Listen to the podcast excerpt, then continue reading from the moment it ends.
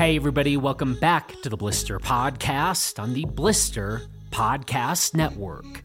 I'm Jonathan Ellsworth, and you can check out all the very many things that we are doing and reviewing over at blisterreview.com. So, at some point in the life of most skiers and snowboarders, I think we all have that thought man, it would be cool to start a ski company or a snowboard company. And while most of us daydream about that sort of thing, there are a few folks who actually start walking down that road. And today, we are talking with such a person, Doug Bachand, who is the founder of Full Send Ski Company. And in this conversation, Doug does a terrific job of sort of taking us all from that daydreaming phase of, oh yeah, wouldn't it be cool to start a ski company, to actually telling us how he went about it, why he went about starting Full Send, how much money it costs to even attempt to do such a thing. And as you'll hear, it's pretty interesting to hear how Blister was kind of indirectly, but actually kind of directly involved with Doug starting this company. This episode of the Blister Podcast is presented by Carv. Now, a number of you heard me talk about Carv with Ted Ligety over on our Gear 30 podcast, and it has been fascinating to hear just how many of you have been hitting us up saying, okay, we heard you talk about that. Tell us about Carv. Are you guys liking it? How is it working? And the rest. And what I can say for now is so far, so good. And this has been interesting. I know Luke Koppa has been spending time with Carv, Dylan Wood has, and Kristen Sinnott has. And I just actually talked to Kristen about her experience with it so far. And what she said is that it's fun to see the evaluations and get the coaching tips, especially on those days that maybe aren't the biggest POW days out there, right? Maybe conditions are kind of firm or visibility isn't that great. That's when Kristen says that she has found this Carv system to be particularly motivating to stay out on the hill longer. Now, that's all I want to say about this for now. You can head over to getcarv.com to poke around and learn a bit more about this for yourself. We will include a link to getcarv.com in the show notes of this episode. And some cool news for those of you who will be coming to our Blister Summit. Carv is going to be there, and so you will be able to check out the Carv system for yourself. And I cannot wait to collect your opinions on this. So, just a reminder here our Blister Summit is February 4th through the 8th here in Mount Crested Butte. Oh, and by the way, we just picked up about four feet of snow here, so the mountain, once again, is going to be in fabulous shape for the summit. Knock on wood that we continue this trend. And in addition to Carv being there, there are going to be a number of brands like Forefront and BCA and Deuter, Dynastar, Folsom, Glade, Icelantic, Kästle, Majesty, Moment, Mountain Flow, ON3P, Ortovox, Phantom Glide, Raid, Rossignol, Salomon, ZipFit, Zag, and more. But that's all I'm going to read for the moment. So come to the Blister Summit. That's February 4th through the 8th. Come check out a huge range of cool products. Come ski with a number of pro athletes like Cody Townsend and Elyse Saugstad and Hoji and Angel Collinson, and there are a bunch more than that. And of course, come hang out with all of us little blister reviewers too, because, you know, we can be fun. Anyway, it's going to be a great event. We will include a link to the Blister Summit registration in the show notes of this episode. You're also going to get a lot more info about the summit there. And so come to the summit, get on a bunch of stuff, and tell me what you think of Carv while you're here. And now, let's talk about startups and pursuing your dreams and learning what it's actually like to start a ski company. Here we go.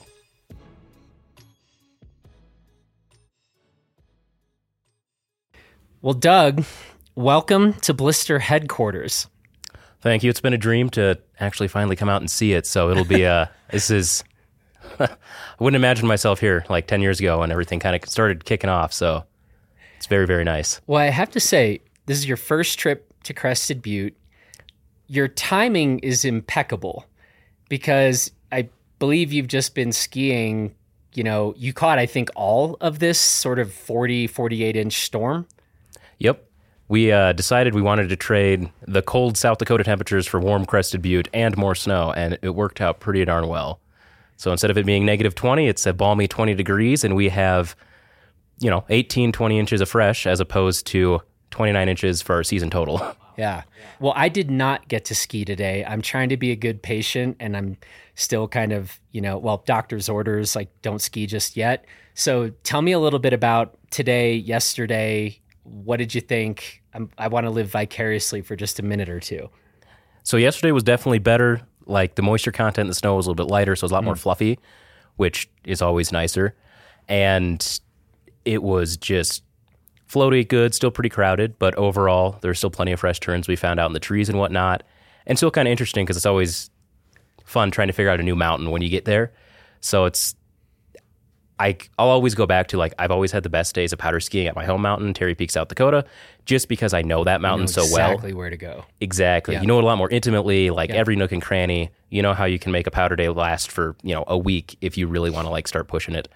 But as far as like catching the storm cycle right, like really looked out here with Crested. Today was fantastic as well. A little heavier snow, so a little more creamy. So it was Mm-hmm. a nice change of pace, honestly, to get like not only the best champagne powder, but then flip side, get something a little more closer to like the West Coast, a little more creamy, a little more moisture dense. But overall, I'd say picked a good time to come out to Crested Butte. Very cool, man. Well, I thought this would be an interesting conversation to have. You know, there's, I think, a lot of folks out there kind of talk or fantasize a little bit about, yeah, man, it'd be sick to like start a ski company. You've actually done that. And so I thought that is what we would kind of do today, kind of hear the story and how things got started, how it's going, and the rest. So maybe I start with this question Why did you decide to start a ski company? Well, I like to make the joke that like it all started out with I funnily enough read a bunch of blister gear review articles back in early like 2013, 2014, hmm. 2015. And that kind of started to instigate not only my passion for skiing because to go back even further, like I actually didn't start really start skiing multiple times a year until I actually went out to college. Mm-hmm. So 2013, first year out of college, out at South, School, South Dakota School of Mines, and the whole reason I went there was for skiing, which I know it's it's not Colorado. We've our our vertical is a thousand feet if we're lucky, but so I started off there and just fell in love with the sport, frankly, and then started to get more into the kind of the engineering side of it or more of the review side of it, and just wanting to know more about how are skis made, what are different characteristics of skis that make them perform certain ways for certain people, and that led me down a rabbit hole of basically devouring almost all of the early like blister gear review articles hmm. about the Rossignol Sickle, the Moment hmm. Bibby Pro, Mr. Pollard's Opus, Mr. Pollard's Magnum Opus, and just really wanting to like learn more and just honestly kind of like ski vicariously through them. And that actually then turned into making all my purchasing purchasing decisions off of what those articles said. So I actually ended up with a Moment Bibby Pro, ended up with a Mr. Pollard's Opus, I ended up with a K2 Shredder.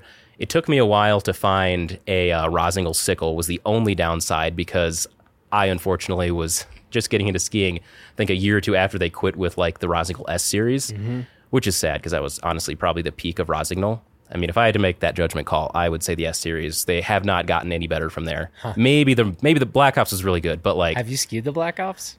I have. We actually have a pair of Black Ops too. Okay. We've me and my dad ended up having quite the collection of skis that Yeah. we've kind of accumulated before we started building our own. Yeah. And so anyway, that kind of all snowballed, no pun intended, into then me wanting to build my own skis because I wanted to take characteristics that I found in the Rossignol Sickle, Mr. Pollard's Opus, and the Moment B Pro and kind of combine them into a weird Franken ski of sorts that would more or less just be almost the perfect ski for me. Hmm. And that's kind of been my dream that I've been chasing so far. Not so much building it for building the perfect ski for other people. We still try to do that. But mainly the whole goal for like shape profile, flex profile is to combine all those characteristics and to make the ski that I love the most and will essentially be a one ski quiver as impossible as that technically is. I've been trying to like find that high or ride that high ever since. Mm-hmm. By the way, I'm looking around this room because my pair of 190 bibbies, it's usually on display here, but Luke just shot a video and I think those bibbies were in the video, so I think they got moved, but I should I should find those and show you those because those were literally the skis I was on before I started Blister and was kind of skiing those a bunch a bunch of days uh, back in Taos, and so that'd be I guess since there's since Blister, I guess had something to do with your your journey here. That that would be a an appropriate thing to to find to show you. Exactly, yeah. It's and it's been a fun journey to get here too, as far as going from someone who didn't really grow up skiing or grow up kind of in that skiing culture, but mm-hmm. then to find it in one of maybe the weirdest places you'd kind of ex- the last place you'd expect to find it, which is South Dakota. Mm-hmm. There's not a lot of both skiing out there. Ski culture's maybe five to ten years behind ski culture everywhere else, but honestly, it's a fantastic place. Like the people there are great. Mm-hmm. I've had tons of. I mean, I've been very, very grateful for like all the ski shops that I've had to interact with. It's like Peak Sports and Edge Sports. Like those are the two local ones there. They have helped me out to no end. I lit- I could not express the amount of gratitude I owe them. I mean, even the same with getting to know both, you know, Luke over at Moment and then Mike down at Folsom too. Like all the little, all the ski companies in North America are just honestly very kind to like up and coming builders as well. And they've helped me out a ton. I've actually got Moments Base Grinder in my shop. So still going strong as much as I abuse it. And then, uh, Mike down at Folsom helped hook me up with some ski cores here recently, which was a huge blessing. So I've been I want to make sure they get all their praise and thanks too, because that's been help helps me out a bunch, saves me a bit of money, and uh, yeah, keeps the dream alive. Very cool. So when you are getting into the ski thing, thinking, man, I think I'd like to try my hand at building skis, you then, as you said, chose to go to school in South Dakota as opposed to heading to Colorado or Utah or something. What what was behind that decision? Probably the biggest thing behind that decision was family. Yep. We've got almost all of our extended family in Rapid City, South Dakota, and there was a ski hill there, and I was two and a half hours away from my parents. And as much as I like thinking that I'm super adventurous, I still like being somewhat close to home. Mm-hmm. So I ended up deciding, oh, I'll stick pretty close. I'll still be able to go out, get some relatively good skiing compared to most of the Midwest. And then I can still kind of pursue my dream as both engineering and also go skiing all the time. And that was ma- that was the main reason behind it. If I wouldn't have gone with School of Mines, I probably would have gone east and gone to like Brookings over at SDSU, and I doubt Full Send would have ever happened. But Because because I would have been flatland. Biggest hill over there would have been 400 vertical feet. And uh, I might have skied for fun, but I doubt I would have gotten as into it. I maybe would have unfortunately ended up as an ice fisherman, which uh, would have been a lot of PBR drink, more so than skiing now. Yeah, yeah. so, from that formal education, how do you now look at that? How critical was that to what you're doing today? How kind of tangential could you have done what you're doing today without that training? Or, you know, speak to that a bit. Yeah. So I could have very easily done this without going to like a formal engineering college. The only thing that the engineering college really added was when I weirdly enough switched majors because I started out as a mechanical engineer, mm-hmm. which was a very dumb idea because I hate math, despise it to no end, was never a huge fan of it. And mechanical engineering, as most mechanical engineers know, is mainly math. So I don't really know why I decided that was a good idea. So I did that for three and a half years because I'm stubborn. And before I finally decided, oh, maybe I should switch over and do engineering that might be a little more fun. So I did industrial engineering, which the joke with industrial engineering is it's imaginary engineering because there's not a lot of uh, hard math involved, which was perfect. Huge fan. Couldn't complain in the slightest.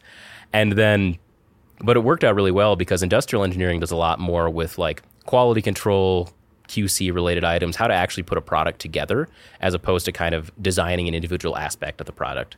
So most mechanical engineers might design engine parts, but it'll it'll be more or less the industrial engineers that determine how do they get all those parts together and how do they source all those parts.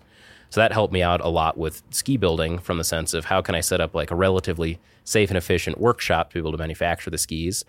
And on top of that, how can I go out and source all the different materials? Where do I look to source them? How can I bring them all together? How do those materials interact? Mm-hmm. How can I make sure I keep all my equipment in spec so that I'm getting like consistent flex profiles out of the CNC, consistent pressing out of the press, etc. Mm-hmm. All right, so let's get clear on the timeline. So 2013, 2014, you're reading a bunch of blister reviews on stuff and getting more and more into skiing. You go to school for engineering starting what year? 2013. 2013. Okay, so yep. same time. Same time for him. And then walk through the timeline a bit to actually starting full send. The, and the best part about this timeline is it's all tagged to what ski I was skiing on that year. Uh-huh. So it started out, funnily enough, with a pair of like Elan pinballs, which was like the shittiest park ski that you could have found. It was foam core. I bought it from Scheels because I was very dumb and uninformed at that time. And so I started off riding that 2013. Eventually, God bless my dad, bought me a pair of uh, Rossignol S7s mm-hmm. as kind of my first actual ski. So then rode that until the following year, 2014. And at that point, I had been reading a bunch of blister gear review articles. So I was like, all right, I want to get a Mr. Pollard's Opus. So shopped around, steep and cheap, came in clutch, and got a pair of 178 MPOs. Rode the crap out of those guys. And then following season to that, I think now we're in like 2014, 2015. I kept reading a bunch about the blister gear review articles on the Moment Bibby Pro. And I was like, all right, I need to ski this if there's like, they're in love with it. They harass Moment to no end if they t- change anything about mm-hmm. it and there's just endless amount of articles from a variety of reviewers stating how good the ski is. And so I ended up getting that, really loved it. However, I need to gain some more weight because I'm still kind of a lightweight for that mm-hmm. ski's flex profile. So what did you grab the 184 or the 190? 184. Yep. Yeah. So even that was just it worked great, but it just took a different style maybe than what I necessarily wanted yep. out of the ski. Not to knock the ski at all in the slightest. It just all came down to kind of my preference. Yep. Same and, cer- as, and certainly going from a Mr. Pollard's Opus yes, to a Bibby, right? Exactly. Especially yeah. since the Mr. Pollard's Opus was in a 178. So that uh-huh. was yeah, way lighter, yeah. shorter. Yep. Yeah. yeah. way light, way too short, but uh, still very fun, obviously. Mm-hmm. And we eventually actually corrected that mistake and got a 184 version of it. So we're sitting a little better now with that, at least back in the ski archive. Gotcha. So then after we got that, I had kind of come to the conclusion like, all right, like I'm really interested. I want to start kind of building my own here. And so I started playing around. I, you know, Ski Builders forum is I think still exists as far as I know. So started digging into Ski Builders forums to figure out, all right, what do I need to get skis manufactured? How can I build these? Even and it started out too just thinking this is just going to be a hobby thing. I'm going to do this for fun. But I ended up looking into how do I build a ski press? You know, how do I source materials? How do I get it all to bond together? What are you know what sort of core flexes do I need to be looking at? And, you know, thank the Lord for honestly, it's Scott Andrus. Mm-hmm. With ON3P. Yeah. So he has huge, he had a huge post, I think, on New Schoolers. And in addition, he had quite a few posts then on uh, the Ski Builders forum as well, just talking about manufacturing process, yeah. kind of recording like his start from when he started yeah. building skis in a garage to then all the way to ON3P as it stands now. Yeah. So, you know, God bless him because I was able to sit there and dig away a bunch of good info and just kind of skip a bunch of pain points to be able to start manufacturing. And this was all going on kind of in the background for about two years. So from 2014, before we finally pressed our first pair in 2016, it was a bunch of research, figuring out kind of what to do. And in the meantime, reading more blister gear review articles, buying more skis.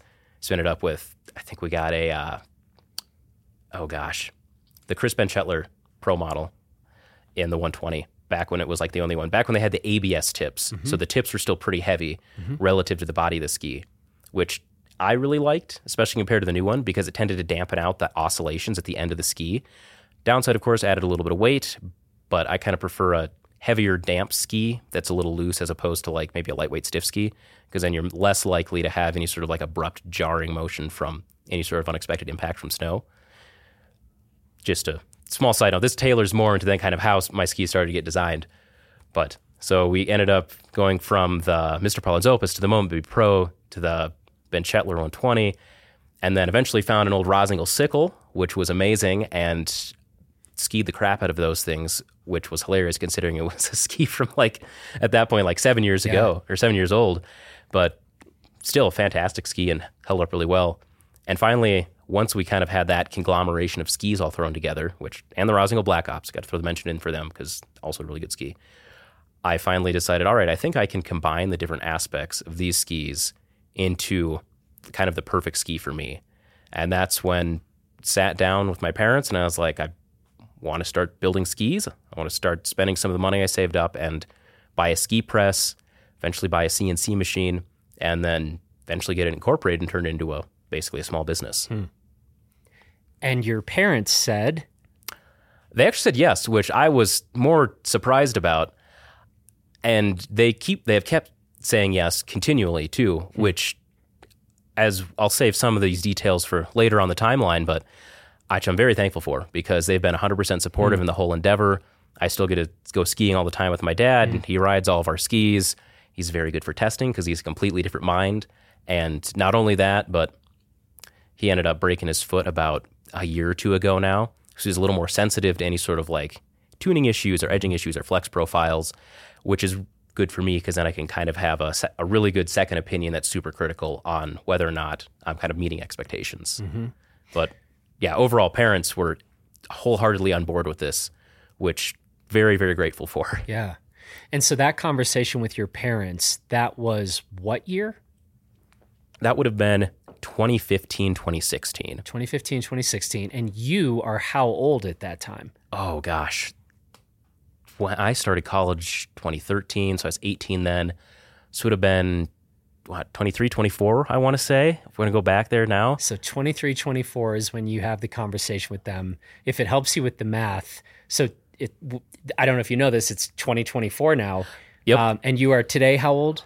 28 okay Yes, wow, you almost 29, 28, 29, I okay. think, around there, yeah. Wow, around there. yeah, I okay. had my te- high school tenure this year, so I'm feeling old at least. Okay. wow, okay. Yeah. All right, so 23, 24 year old, hey, mom and dad, I want to start this, like turn it into a real company. And here we are several years later. You're either 28 or 29. Who can say? One of those. One of those. Okay. All right. Interesting. Okay. Well, here's to supportive parents. So, what are the next steps? You said you had saved some money. Like yep. how how much were you thinking you needed at the time just to be able to do anything, buy certain machines, build certain machines? like how were you thinking about just the the financial aspects of doing this? So starting off, I was roughly kind of ballparking around like five thousand dollars, like total for like the starting intro to like both buy materials, mm-hmm. Buy the ski press, and uh, just kind of you know buy all the miscellaneous items like bandsaw, jigsaw, wood planer, etc. And kind of stayed within that realm it eventually kind of snowballed more, especially once I wanted to get something a little more honestly user friendly, which is why we went out and bought a CNC. Now, going if I had to go back and kind of change how I started, I probably would have done a lot more of like building in house just so I understood the equipment a lot better. But at the time, the only thing I really cared about was I wanted to be able to build and manufacture skis that I could ride on. So, like, what was the easiest way to get there that I could do at the same time as going to college and trying to get an engineering degree? And that involved a lot more of like, all right, I can outsource and buy nicer equipment to start with, figure that out, as opposed to like, you know, trying to build my own CNC right off the bat, which I was definitely not prepared then to do it. Maybe now I could kind of beat my head against a wall and figure it out. But at the time it was much simpler to purchase most of the most of the equipment items. And through the course of just savings and then going in halvesies with my dad essentially on it. So him and I are basically each of us own 50% of the company. And it works out great for me. I got a free lawyer on board. So mm. that saves me tons of money, which is really nice. So shout out to dads that are lawyers. That's really good. It's also my primary market, funnily enough. Dads that are lawyers because that's where the money's at. so here's to having parents who are supportive and also lawyers. Yes, That's also lawyers. That's Yep. what we're learning in this in this conversation. Yep, lawyers um, aren't all bad, which is mostly bad though. Ninety percent. He'll tell you ninety percent. So Backing up for a second, we talked a bit about your background when you started skiing, some of your educational background. What else were you into growing up, though? Anything else on the sports side of things? I played a lot of hockey. I was never extremely good at it. I was JV superstar all through high school, so that was great. But had a ton of fun. Got a couple seven or so concussions that I can remember, and uh, but yeah, I think hockey definitely helped me a bunch with kind of like transitioning to skiing later in life, especially with just like the edge work, edge control, and skating. Skating to skiing translates really well. Whenever I go back now and do drop in hockey, it does not translate back to hockey. Mm-hmm. So it's really weird when I get on skates again. I'm like, I have, I can't lean forward or back. There's no flex here. It's just mm-hmm. blades. Yeah. So it was, I did hockey. I, I, I don't know if I want to call pole vaulting something that I actually did because it was more just, Hockey and pole vaulting. Well, I never cleared a bar in a meet. So I don't really want to say I did pole vaulting. I kind of just showed up and ate snacks out of the cooler and then got a varsity letter with it You for would- some reason. You attempted pole vaulting. yeah. I attempted Okay. pole vaulting. That's probably I mean, the- that's that's pretty brave. I think pole vaulting. I mean, yeah, I it's, I don't know. It seems like these could really go wrong i- in that sport. So They can. They don't go as wrong though if you never clear a bar. You stay real low to the ground. so okay, you know, safety first. Safety first. Yeah. Okay, so we're around 2015, 2015, 16. You've talked to your parents, they are supportive. You've frankly kind of, I, I think that budget is, you said 5,000 just That- to kind of get some stuff started. That seems really close to zero. Yeah, that was the starting budget. It has quickly ballooned from there now. Yeah. So like at this point, the amount of money I'd probably comfortably say we've invested in like equipment overall is around like 20, 25K probably. So we've got stone grinder, belt grinder, shout out moment for the belt grinder, and uh, a couple edgers that I can, I- can I go off on a tangent on how much I hate the grind right ST500 like ski edger Sure. for like putting yeah, in that's, init- that's putting what we're in, here for. oh my gosh, it's so bad. Putting an initial base bevel on with like that deal is it works occasionally, which is the most frustrating thing because it's never consistent, hmm. and it has been the biggest pain in my ass the entire time. The only saving grace is we have Peak Sports in Rapid City, South Dakota, that has, from what I believe, South Dakota's only ceramic edger. Hmm. So I take pretty much all my skis there now when they have their edger running to have them do the base, like the base and side edge, just because the grind ride will do a rough job enough, but it. I have I have been so frustrated with that to no end, and it's been the the greatest pain in my butt. And I'm about ready to buy an buy an actual ceramic edger, so we have two in the state. Wow. Well, I'm, I'm glad you could get that off your chest. I feel like you a weight has been lifted. So, it has. It's. yeah. I have no one to complain about this to because like everyone else I talk to is just like, ah, no idea. So, but that has been. I've got two of those damn things too. So it's they weren't great. I think if you just have a preset edge from a factory, Mm-hmm. but trying to set in an initial edge when that edge is coming out of the press at a straight ninety and ninety, it works sometimes. it works sometimes. I just wish it would work either none of the time or all the time. and maybe I'm doing something wrong. Maybe someone in maybe someone that like knows a lot more than me about ski tuning can like correct me or harass me on Instagram on how I can do it correctly. Which, if that's the case, please someone do that. All right. Well, I think given our audience, you know, hey folks, if you can help, hit up Doug. Yes, and, please. Uh, yeah, see if you can help help a guy out. All right, let's go back to ski design. You've talked a bit about you found some skis that you kind of resonated with. They were giving you a sense of where you might want to go with your own design. But talk about how you first started scratching out some designs for skis. What were some of the things that were most important to you? Or at this point, had you read enough stuff on Blister to really be paying attention to all of the different elements that kind of go into creating a, a ski that that just works well as a total package? So I had kind of an idea of where I wanted this ski to perform, and I essentially wanted it to be a combination. If I had to pick just like two off the bat, it would be the Moment Bibby Pro, or at least now the Moment Wildcat, Yeah. and then Mr. Pollard's Opus. As far as like, I love the Opus shape. The 18 meter side cut radius is honestly kind of my preferred overall, as much as I kind of experimented around. Mm-hmm. So an 18 meter side cut radius, pretty heavily tip and tail taper, along with a nice substantial rocker in the tip and tail. And at the time, I had added in a decent chunk of camber, and not a decent chunk. It was try to effectively clone kind of the Bibby camber profile, but then with more rocker. So kind of maybe taking almost the rocker from the Mr. Pollard's Opus, attaching it to the Bibby camber profile, taking the Mr. Pollard's Opus tip and tail taper, and then with the Opus then side cut radius, and then kind of an odd thing, but then the Bibby's flex profile, or at least what I tried to uh, reverse engineer off of the Bibby's flex profile. I don't know what their exact specs are for how they cut their cores. I'd love to actually learn that at some point because that'd be kind of neat to see like either how close I was or like where I ended up compared to what they did.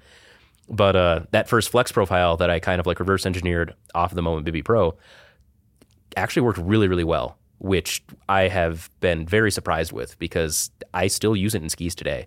And it's still very fun, super stable underfoot, but then very playful out in the tip and tails. By the way, I think this is the place to insert another anecdote. Luke Koppa, I, I, I called Luke real quick before I came over to headquarters to meet you here.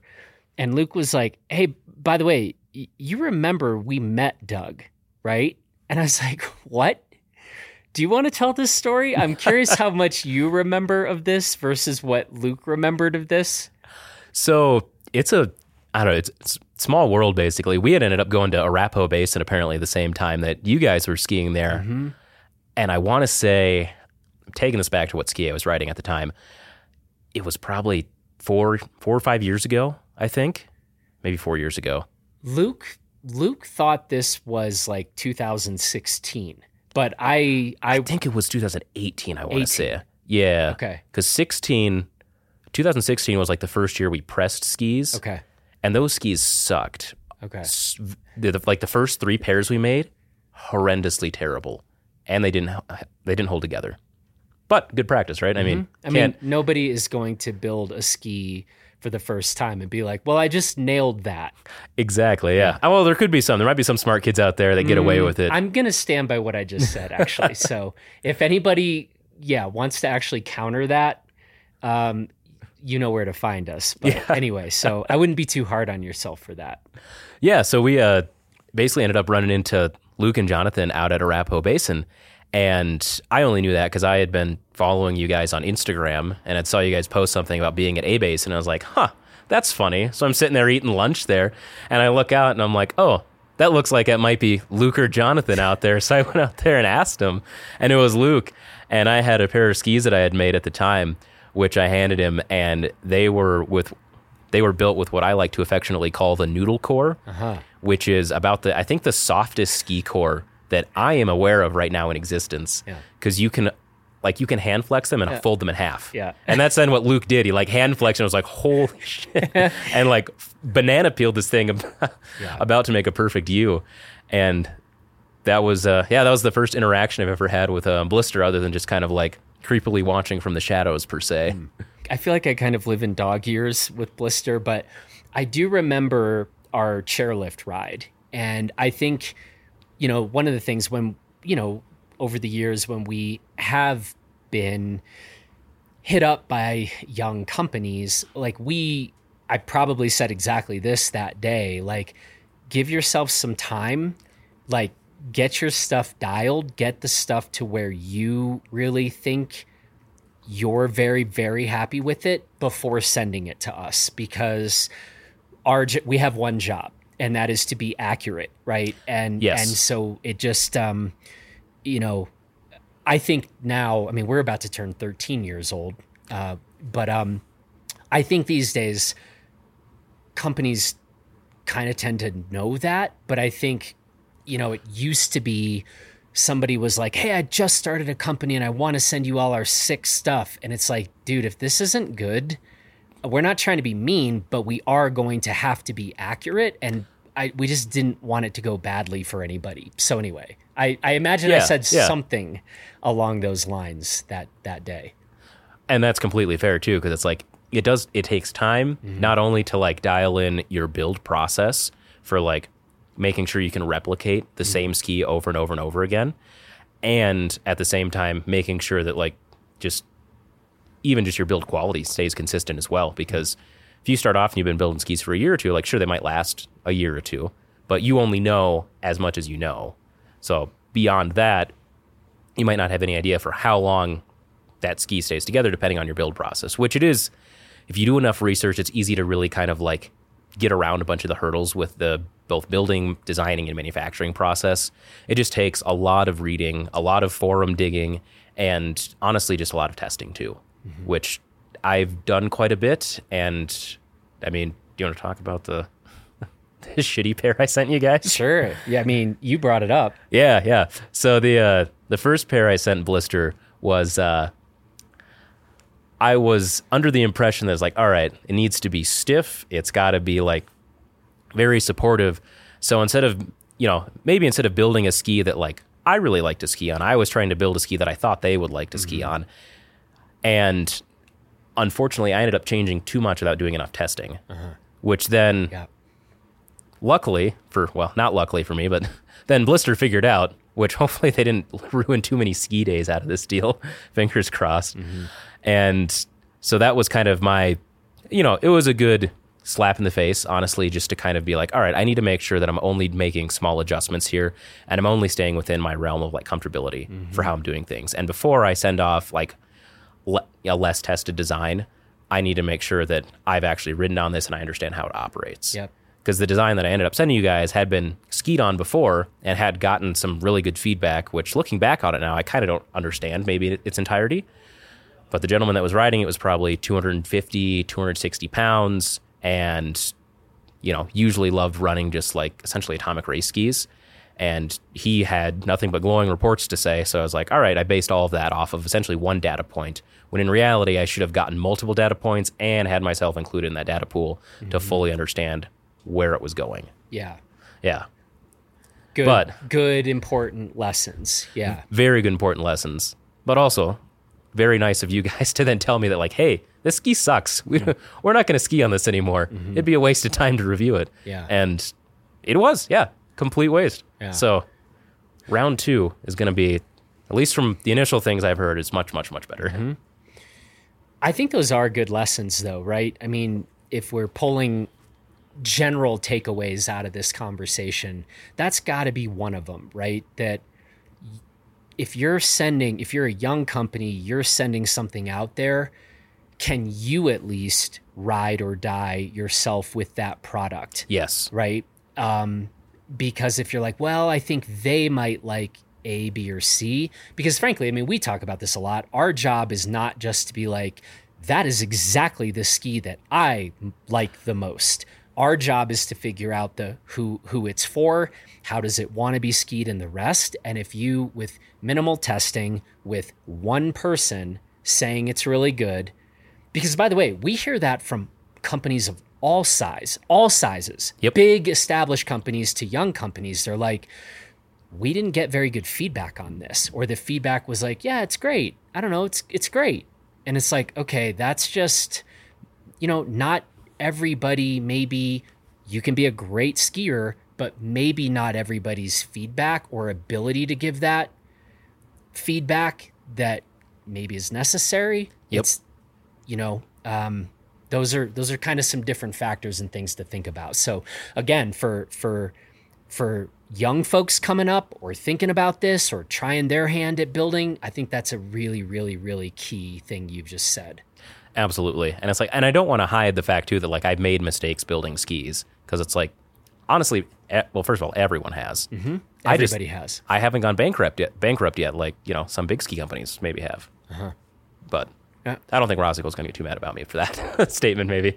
But uh, yeah, like it just it takes practice and just being honest about like you know when you mess up and making sure that like you let people know that you're going to take care of them and that you'll fix whatever happens because that's the one thing that I've actually been super blessed on is I've had nothing but great customers. Hmm. Like hands down, I cannot tell you a single customer that I've had a bad interaction huh. with.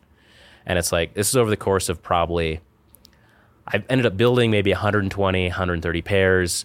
Probably sold close to like hun- between 90 and 100 of those.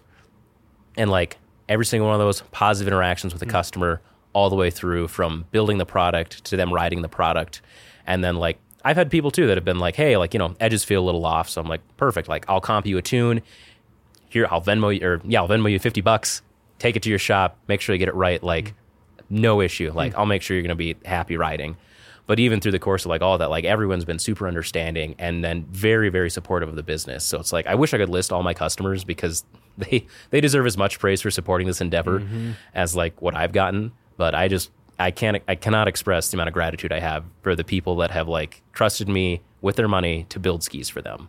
Like I yeah, words cannot describe. And talk a bit about those folks. I mean, are they is it kind of first and foremost that they're like, "Wait, we've got somebody building skis here in South Dakota. That's awesome. Is is that kind of how it goes or has that evolved? It's mainly been, yeah, a lot of it's been locals buying in South Dakota, which has been nice because I get to see them riding up at the local hill yeah. at Terry Peak, which is fantastic. Yeah. And then I've had quite a few people that have just from out of state either found me, usually by relation to like knowing people in Rapid City mm-hmm. that know I exist. So then they'll look at that, want to buy local, and buy a pair of skis for me then, which is super nice. And then, funnily enough, we've then shipped quite a few ski blades to lots of places. I think the farthest away we've got has been like Alaska. I think it's I think it was Fairbanks. I'm pretty sure, which Alaskan shipping is not fun to deal with. Yeah. but yeah. luckily, the guy was super stoked on the blades. And the ski blades actually probably has made has been like the broadest catch all for people buying them, which I I don't know. I I personally hate building ski blades, huh. but I'm because? glad people. It's just it's a, I hate cutting out swallowtails. Uh-huh. I hate cutting out swallowtails on ski blades. It takes a lot of effort and precision to get them cut out looking really nice, and then it seems to me I'm doing it for a, a ski blade, but. I get it. I've, I mean, I've toured on them a lot this last year, and I understand the touring aspect, hands down, like super fun. And they they do actually ski powder really well, weirdly enough, and make powder days and tight trees super fun. I'm just I finally kind of revamped my whole build process for ski blades, and now it's a lot smoother, hmm. which is it's going to make it building them a lot better. Hmm. It was just kind of that initial year of building a bunch of ski blades where it was kind of a headache sometimes when I've had when I get like three ski blade orders in and everyone wants a swallowtail. And I'm like, I mean, I get it. I understand why you want this. I'm just more frustrated that I put myself in this position than necessarily if the customer is wanting what I'm offering. So let's talk about this. How are you finding new customers, or how worried are you about finding new customers? Like with your current operation, is organic growth, and you've already talked about some of that word of mouth. Is that fine for where you are today? Or are you really trying to expand that audience, ramp up production numbers, et cetera? Where are you at on those fronts? I'd like to expand my audience as much as I can. Personally, it's as far as like what the actual business is right now. I've got a full time job that I do in addition to running Full Send. So I'm an R and D engineer at a military surplus store, which is a whole other can of worms that mm-hmm. we'll kind of just like set aside for now. But Full Send then just kind of operates on the sense of all right, like it makes enough money where I can buy more materials, cover all my costs, maybe buy a pair of ski boots or a new jacket essentially every once every two years about how much I cycle through equipment. And I'd like it to grow to the point where I can run it as kind of a full time business. How I'm going to get there is I do need more brand awareness. Mm-hmm. I got it. I mean, it's all it, essentially it's all my it's all my fault why it's not as big as it could be, and it's all because I need to do a better job of running a more effective marketing campaign, figuring out how to reach out and actually like you know, get more customers to both, you know, follow the Instagram page, interact with them more, make sure I'm, you know, promoting the skis and how much I like them and enjoy them and all the fun parts of getting able to do all the build process and kind of letting people in to what full send is, how it all comes together and just doing a better job of marketing myself out to the audience and letting them buy into the idea of the company. And that's the whole thing. But I'm kind of engineer brained, so I love building skis. I love prototyping skis. I love testing skis. I hate Instagram. I hate marketing them. I like I don't I love talking to people on the chairlift. I love talking to people that buy skis. Yeah. Like that person like personality wise there, it's fun. But then like actually figuring out how to run the marketing campaign effectively is it's my biggest drawback and it's there's no one to blame but me for that. Hmm. I just need to actually kind of like hammer down, figure out, come up with a plan, and then stick to that plan to be able to like get more long term growth going. Mm-hmm. But at least until then, I'm happy I get to do it every year and that it makes enough money to support itself.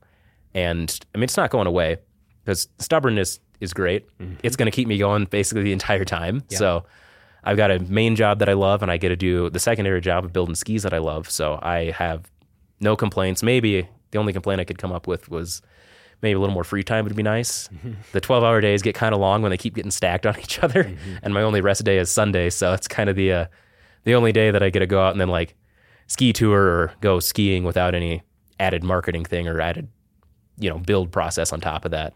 But yeah, marketing would be the big deal, and it's just run a better marketing campaign, figure mm-hmm. out where my weak points are, where I want to push it, how I want to market it, the best way to reach customers.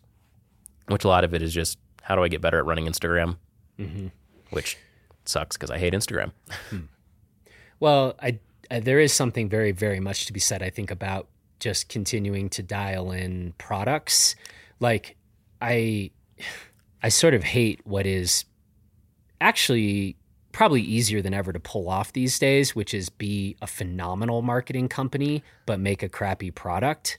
Yep. And so if if the growth can be organic, buy you more months and years to dial things in, let that good word of mouth continues and then I don't know, maybe you randomly end up on a blister podcast where more people will you know kind of check out what you're up to and um but I think like for long-term success if that's really what it's about just be dialed on the product and then yeah you know make you got to make the finances work so you're not spending too recklessly or investing in dumb things. And then if you can keep it going for a while i think i think that slower more organic build over time there's a lot to like about that model. Even if these days we sure hear about there's a lot of buzz around companies that kind of go the other direction on that front Yep. but I don't know. You know, like things are hard. Everything is hard. Like, and doing things well turns out is just super hard all the time. And, you know, if you're not cut out for that or you don't like the sound of that, then maybe don't get started. But I, I do feel like we're almost in a weird period where it's like, I don't know, like you, you just sounded real apologetic. Like I should be doing a better job. And maybe those things are all true, but I don't know, some like taking that time to dial things in well and have maybe it's fewer customers than it could be, but have them really happy, be getting that good feedback, lay that solid foundation. Seems like that's the way to build something lasting. And I'd much rather, like to piggyback off that, I'd much rather do, like, essentially build one ski that works really, really well and have that kind of be like the main core. And that's it. And not expand much beyond that. Because as long as that product is dialed and it works really well, and we've got a well established, like, customer base that would enjoy that ski, then it's like, yeah, I can spend some more time expanding it on the side, doing more prototyping. But to me, it's a lot better overall for business just to do a couple things or one thing superb as opposed to trying to do a lot of things like really mediocre. Yeah. Which you can apply that to like your entire life too. That's right. That's right. How many people have like a plethora of hobbies that they all kind of are just okay at or that they just do, as opposed to like a couple of hobbies that they just are actually really good at, really enjoy, and then just, you know, burn that, essentially burn that hobby to the ground and just do that all the time Yep. instead of trying to just spread themselves too thin, frankly. I need to let you get going. Tell us a little bit about Full Send, you know, for people listening to this and are thinking, man, this is pretty interesting sounding. What should people know about the current offerings? Where should they go to learn more about you and the company? What do you got for us? So, best place to learn more about the company, combination of the Instagram page if you're a mainly visual learner, tons of good photos. My buddy Landon takes all my photos and does a great job. Or if you want to read a little bit more about some of the product and look at some of the skis and whatnot, fullsendskico.com, great spot to go visit. And then if you have any questions at all, you can hit me up on email, hit me up on Instagram DMs. I think I still have a Facebook page, so that works too. But that seems I think I still. I don't know. Instagram's Instagram's way easier for communication, so please do that. Yeah.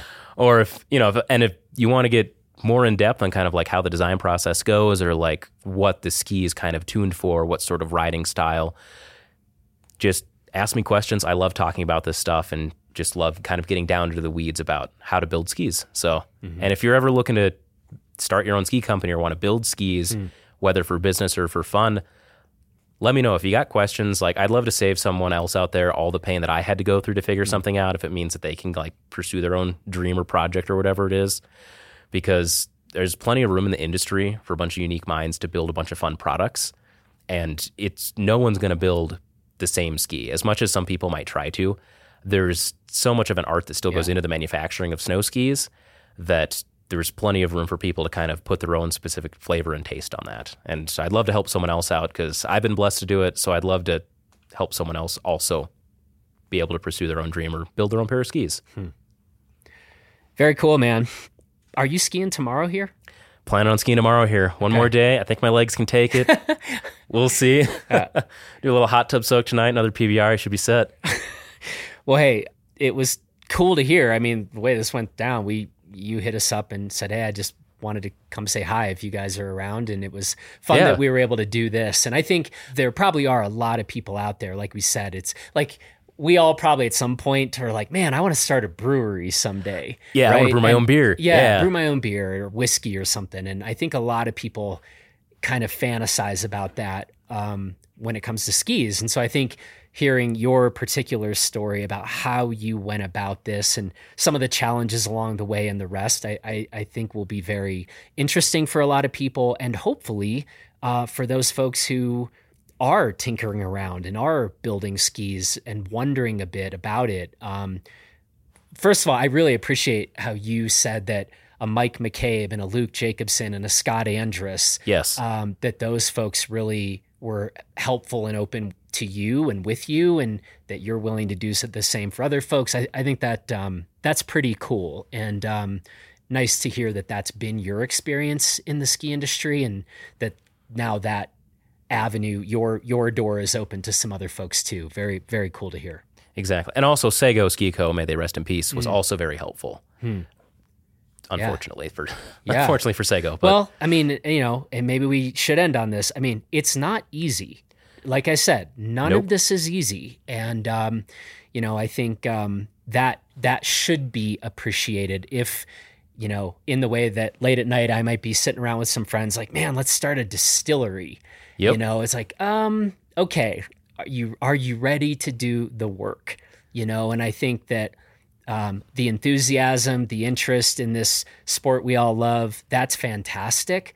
But there probably is that part about are you really ready to get into the weeds and do the work to make this go? Because even uh, really talented people with a lot of vision and the rest, it's it is uh, it is not easy any of these paths. So no. I mean it is both the best and worst thing I've ever done. Like yeah, yeah, That, that's it. That's that's that's all of it. Yeah. And there's a ton of great companies out there that probably made some really great skis that unfortunately are no longer around. And sometimes it's just stubbornness will keep you going, and you can't always look at it as, as something that's going to make you a bunch of money. Mm-hmm. Because I mean, it's it's the ski business. Hmm. You're not making money in the ski business. Hmm. Well, hey man, it's great to meet. Great to meet again, I should say, not on a Yeah. chairlift this time. And you know, we'll be keeping an eye out. But all the best to you, and, and good luck with it. And uh, we'll we'll stay tuned, man. that sounds great. I really appreciate you having me on. All right, you take care. You too. Well, that's it for this edition of the Blister Podcast. I want to say thanks to Doug for a great conversation and thanks for coming through Blister headquarters in Mount Crested Butte.